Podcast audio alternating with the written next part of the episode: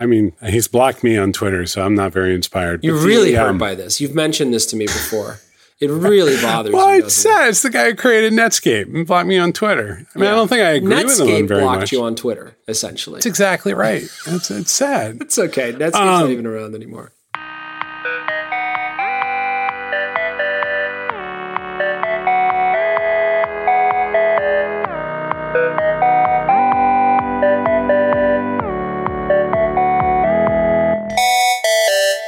Rich, it's time.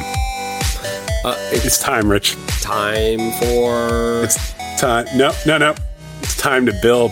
It's time to build, Rich. It's does that time to make Whoa. thing. I, well, no, Paul. no, no, no, no, no. We need new. We need new startups. What? That's what we need. We need to build. Okay, so wait, did you read this? Did you read an article by Marc Andreessen of Andreessen Horowitz, the famous venture capital firm? I did. It's, co- it's called It's Time to Build. Yep. First of all, what a lovely thing it says at the very end. It says, you know, I expect criticism for this. And, and there's a reason to expect criticism, which is that that essay says nothing and it's pointless. So, so like, you know, I, I think that we can come out there. What do you think? I mean, I, I think I, I would have said. Can you imagine if someone dug this up because it was published in 2018? Oh, well, then I would be like, whoa, okay. Wow, what a genius, right? I mean, you Yeah. got the Bill Gates, you know, the TED Talk that everybody's watched now in 2015, was it? A few years Yeah, ago. oh. He pretty much essentially laid out our future, exactly what was going to happen, and then it happened. He, so he's he outlined the pandemic very thoroughly. very thoroughly, right? There's another. I mean, I remember there's a uh, there was a story written in 2015 in a sci-fi magazine, and it's literally it's it's from the point of view of a food blogger writing about how they have to figure out what to cook while they are inside during a terrible pandemic, Yep. and it's it has the word social distancing in it. And I remember reading it and Wow. and just being like, oh wow, okay, you know, and Yeah, it's it's it's kind of crazy. And so, you know, you do have thoughtful people out there who are thinking about, you know, sort of these outliers scenarios, right? And then it's actually not even that outlier. It's going to happen. Pandemics happen. It's supposed to happen. But, you know, when you see essays like this, which are after the fact, and I guess he's trying to inspire rather than lecture. I think is what I he's know, going. but he's, he's going not- for an FDR vibe here. I think. I, I think it's just you know, and of course, everyone just they, God. I gotta say, Silicon Valley just eats this with a spoon. A good, absolutely say nothing. I mean, let's let's just tear through it just a little bit. Yeah. Like, So the title is "It's Time to Build." yeah, as opposed to before when it was time to invest in blockchains or Groupon. or Groupon. I mean, that's the thing, man. Like this thing. God, God bless Andreessen Horowitz. I mean, they invested in Slack. That was good. Yeah. you know, social cam. Social cam could have gotten us through this. Uh, if we had just paid a little more attention. And, yeah. uh, I mean, look, here's the thing. A lot of the essay is about how essentially our existing infrastructure, our existing resources, our systems are just antiquated. Just we don't bother with them. We don't they're not in great shape. From education to transportation to all these all these things that sort of make society run are just they're they're run down, he's saying.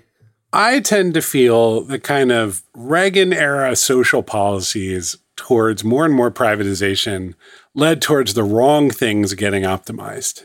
And that we've ended up in this situation where, you know, it's just everything is is way too tight. It's run for too much profit, mm-hmm. and things that should be social goods aren't taken care of. How do you see that part of the world? I think that if you peel back motivations, a business person or an entrepreneur is seeking to exploit. And I, I, that sounds evil when you say exploit, but really they're looking for inefficiencies. They're looking for opportunity to disrupt the way markets work in places. You know, there are obvious know, examples from. Sometimes you just got to say exploit too. Like just someone once pointed out that all management is manipulation. And it is like, yeah, it it is. Yeah. No, I mean, look, Right? I all you say Uber. I mean, the, the invention of Uber was like they make phone calls to get a car to come to your house. Meanwhile, the internet's everywhere and everybody has computers in their pockets. That's all Yep. it was. I mean, it was Yep. just like, okay, I can eliminate about eleven hops here, and I will turn this all on its head, rather than saying education software is really bad. We can make it better. the temptation to disrupt there is just not it's not as first off i don't want to come in and negotiate with that i don't want to negotiate with what exists. I want to blow it up. I want to just show up and actually turn everything upside down right? That's typically the disruption model right that so many startups go after right? Like they, you're not going to do it just a little bit better. You're going to actually eliminate those five or six middlemen in the middle of the whole process, right? Well, but see, middlemen is the key concept, right? And I think people, this took me a long time to understand around VC. And, and for whatever reason, VCs don't talk about it this way. But the truly effective VC is someone who is able to create a new marketplace. Like, oh, yeah. Yeah, like what is Uber? Uber is not about cars. It's it's purposefully not about cars. It's not about employees. It's about having the transaction processor in the middle. Right. So that when I want a car and a driver wants to give a ride, Uber gets like probably, you know, a buck. Yeah. And that happens enough billions of times and Uber gets billions of bucks. But how much does it spend? Well, that scales in this beautiful way where it costs you less to scale mm-hmm. it over yeah. time. Yeah, exactly. And so when you look at, I, think that that's why I think this, again, I think the essay isn't meant to be a research paper, but rather to inspire and motivate people. Um, yeah, but uh, yeah, I saw, I saw, Marc Andreessen, the FDR of Silicon Valley. I saw. Although God knows the last thing they want to do is be compared to FDR. This is not. This is not FDR town. Yeah, yeah, exactly. I, you know, and and and you look at it, he mentions education in the article, right? And, you know, my kids are home now, and we've seen this mad scramble in New York City because all the, the teachers have to use all, essentially a, a, collection of cobbled together tools to teach kids, right? There's right, right, right. Google Classroom, which I didn't even know existed until this, right? Google Classroom, that's a product worth talking about for a minute. That is like one web page with links. Yeah. That is like if you and I sat down and wrote H1 Google Classroom. I just, it's blowing my mind that this existed. I mean, it has to have been one of those 20%, you know, a week projects or something. I don't know. Anyway, it's terrible. They invested about $145,000 in Google Classroom. but now everybody's using it, right? You, you, know, actually, to the point on infrastructure, right, and like seeing this stuff, I, I, think that this is this is where this essay probably bugs me more than anything else, which is like, ah, uh, you can all, you can see the you can see how badly we've done. Okay, you can. At the same time, what you see is that the public schools were holding together a part of society that wasn't being served in any other way. It, literally feeding people, right? Yeah. Especially in New York City. Yeah. And when you break that apart because you have to to save lives in the pandemic, that gets exposed too. And, and what I hear is a lot of like, we need to build better learning systems, which we yeah. do. This is a mess. Yeah but we also need to figure out why the public schools are responsible for feeding all of our children because that that's a that's a huge inefficiency to me. That's a terrible job for public schools to have. It, I mean, it is obviously, and here's I think what he's missing, right? Which is I was excited. I got all of a sudden excited because we, you know, we do we have a Postlight Labs and we do lab projects. And so I'm like, man, we could do some of these things better and just blow this all up. And then I saw a tweet, and what they said was the reason education doesn't get disrupted is you have to sell it to the whole administration. You, like the thing about Uber, right? It was and I, don't want to use a viral analogy, but I'm going to use a viral analogy right now. It was viral. Sorry, we're right? among we're among friends. We're among friends. I mean, it was truly viral. He, they didn't ask for permission. It just sort of seeped its way into urban centers. And then little by little, the convenience was strong, the pull was strong, the motivation to get people who weren't drivers, these are doing people doing it part time was strong. And all of a sudden it just started infesting cities, right? To the point where Uber had to shift gears and had to convince politicians to let it in. You can't do that with education. Well, right, right. Like they, they just simply didn't. It's not like they they didn't ask permission. They just didn't. I mean, they didn't wait at all. They just did it. They didn't wait at all. And this is a fascinating move, right? When you are willing to accept the risk of litigation, the number of things that you're able to do as a business is it goes up exponentially. Absolutely, absolutely. And if you've and they were momentum, willing, to, absolutely, they were willing to be sued. Yeah. And so I guess the question I would pose to uh, Marc Andreessen is how do you install a different set of motivations outside of commercial profit so that that kind of innovation can happen inside of a school system or inside of a transit system or inside? How do you do that? And, you know I, that's what that you want to write a killer essay. Write that essay right? Let me ask you a foundational question because I mean this is there's no answer here. There's this moment there's a set of moments where World War II is over computers are rising, IBM is really big, 60s show up. And suddenly there is this focus on innovation and creating labs and environments in which people could do amazing work. Okay.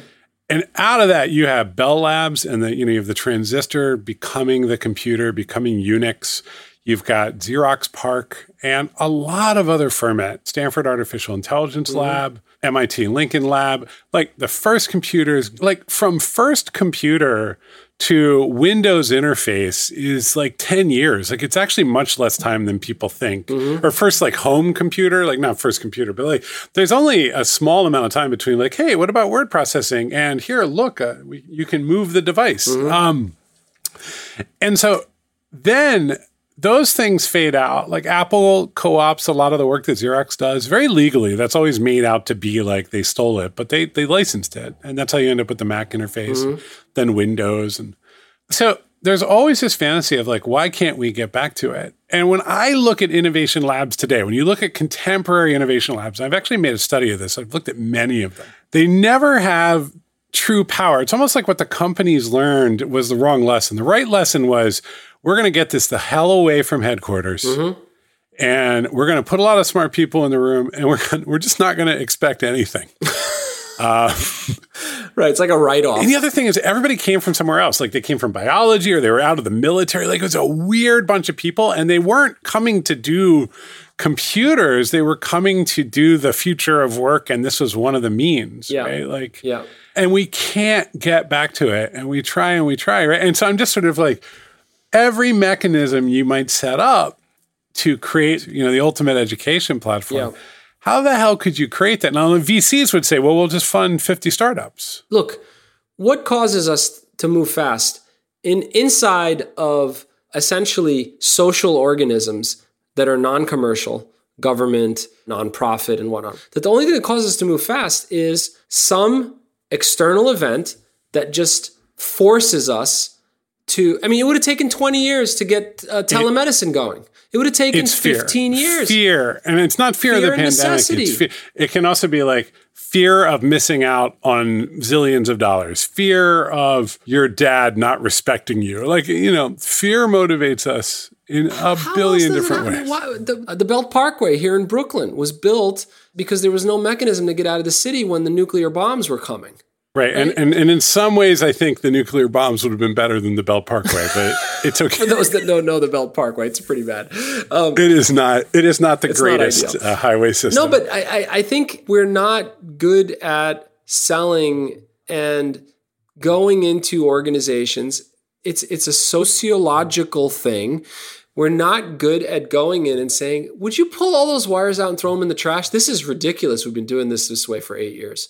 It takes right. years to get out of that. They're hiring COBOL programmers right now, right? We've known, I, I, think that's what drives me bananas, right? Is when somebody shows up and is just like, listen, guys, the answer is for all the parties to work together and for us to really knuckle under here and just get some good stuff done. Yeah. That's like the worst dad in the world. it's true. I mean, just, you know what, buddy? Yeah. I just think if you work harder, yeah. you'll do better. Yeah. And look, there's changes that are happening right now that will be permanent, right? I mean, that is real. That happens out of other pandemics, and we won't go back. We'll just sort of keep them around. It's like, yeah, you know what? Do I really need to see my neurologist? He doesn't touch me, he doesn't check my body, he just asks me a bunch of questions. Look, we never go back. As it, it just we it just got back. accelerated. Yeah, something changed. How and we're else never going to happen, dude? How else hey, are, we gonna, are we going to make telemedicine kick off and just go in a very aggressive way? I mean, that's the question. Like, what girlfriend did we just break up with, right? Or what boyfriend? Like, what? who are we never getting back? Yeah. Look, there's some interesting things, right? Which is, and this to me is what's exciting, which is Seamless and Grubhub are clearly taking too high of a tax. And then when Seamless did that thing where it's like we're going to defer payments, not not like forgive or dramatically reduce, but like we're going to defer the payments that restaurants, which are horrible low margin businesses, are going to give to us. Like you want that world to get disrupted. I, I am tired I'm, of my I'm gonna, crappy. I'm gonna, I'm gonna put a counter argument here. Seamless would okay. have never been stood up in the first place had there not been a marketplace and a commercial motivation to build it. Who's going to build Seamless? The restaurant organization of the Northeast? no, they would have done it in Seamless? Flash. No, I mean you're making a good point now in inside of the current. No, now of course, no, no, no. But I mean but that's the thing. Who's like, going to stand it up? Seamless wouldn't have existed except in that context. But now we can start to see where like Seamless doesn't add the va- some of the value that you get out of Seamless is destructive. Meaning that like take Seamless out of the picture.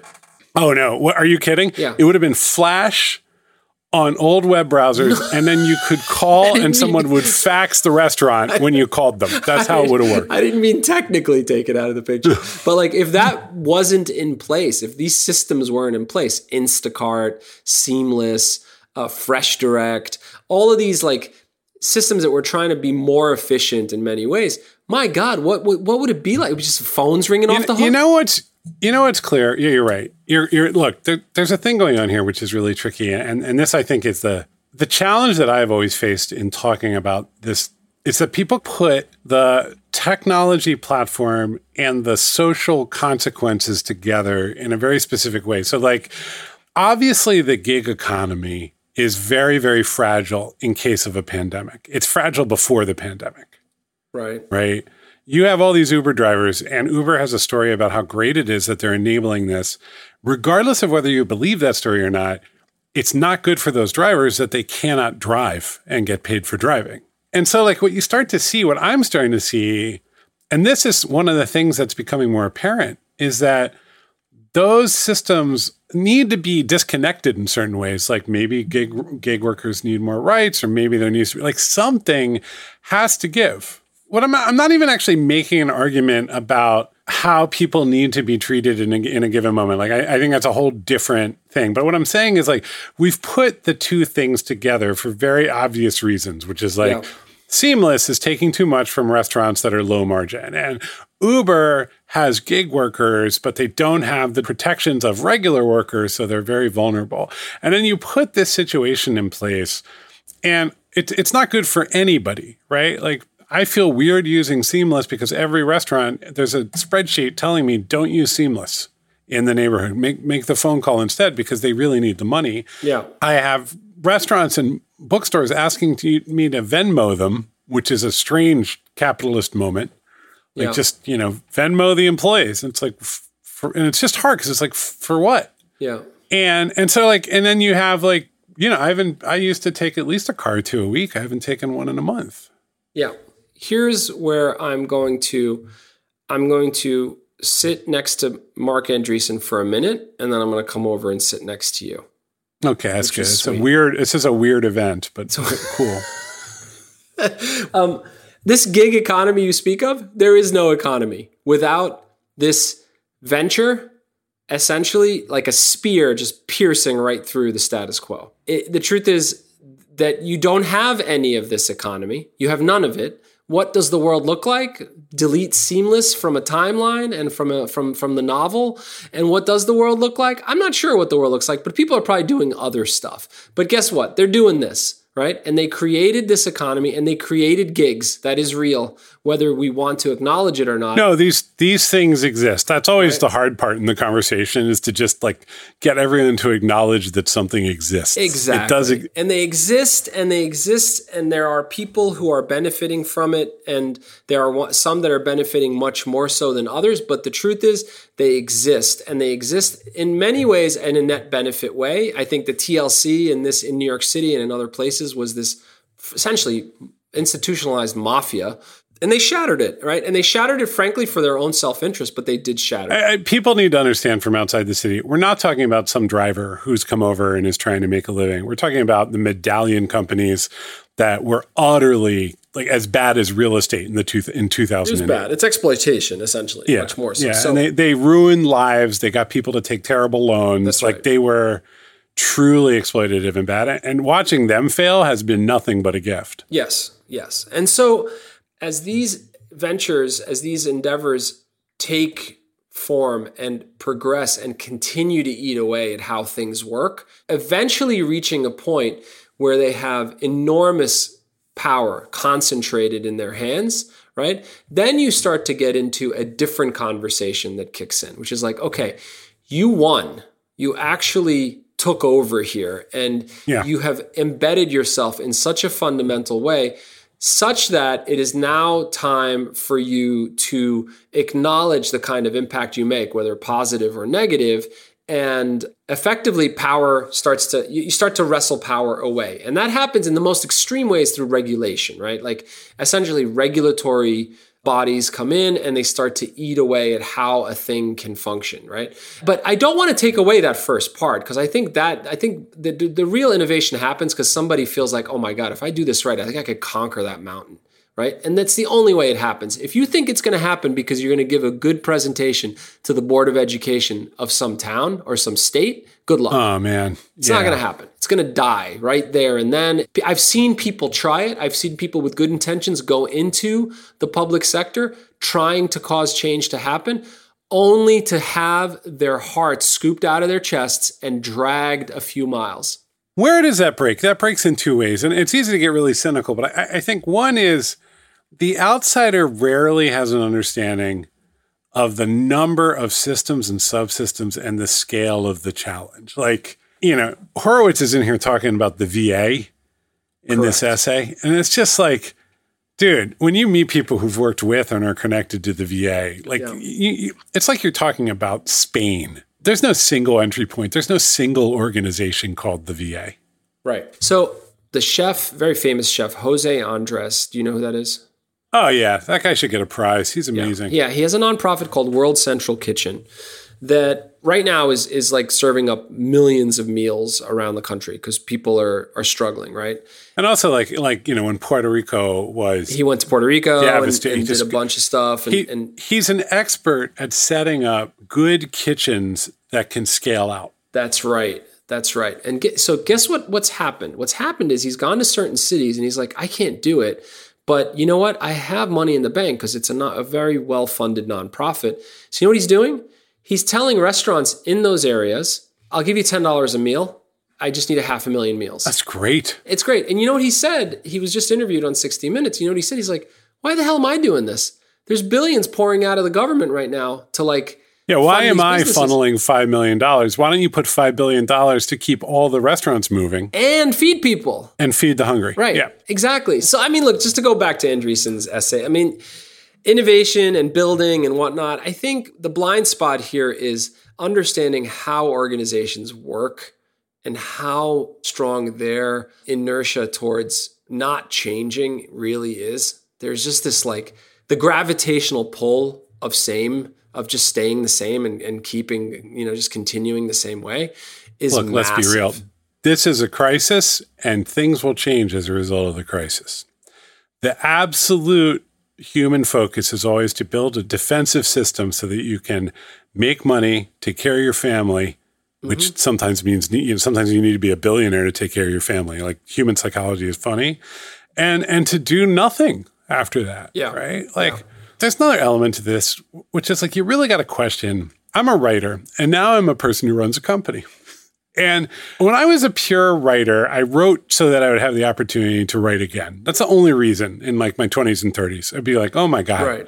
I hope I get to do more writing because this is exciting and I like having my voice out in the world it's very different for me now. I can't say anything I want, and I write a lot of times, and I communicate, and I'm on podcasts to talk about Postlight and to talk about services and to help people solve problems. And I'm fine with that because a, it's in my best interest, but b, it's okay for me to be a little more general purpose and a little less like classic journalist, and to still find ways to get signal out into the world. But Rich, you know the phrase "talking your book"? No it's a, it's a VC term. Like a, a, VC always talks their book, meaning that their book of business. Like they're always out there, no matter what they're doing. And this this includes some of the people I really like and who I really respect. And if they're like a counterintuitive, edgy VC who's very critical of the ecosystem, and that's how they do their their investments, they're going to talk about that too. Like you can't not talk your book as a VC. Right. And so you look at this and I'm just like, all right, he's talking his book. He wants to make some investments and get money to get money to fund things from the government. And just Interesting. Like, so it's just like what is the as as the, he put on? He's wearing the VC hat.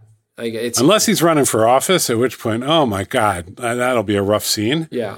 But otherwise, yeah, yeah, no, no. I mean, this is a person who has certain beliefs about the economy and that, that are going to be. I mean, for, for a VC to come out and say we need to start building things, you know, meaning investing and Yeah. fixing infrastructure Yeah, and doing stuff. I, I mean, it's not like, oh, really? From you? What a shocker! I, well, you know, I think I think he views I think he views you know public sector as wasteful, um, as slow.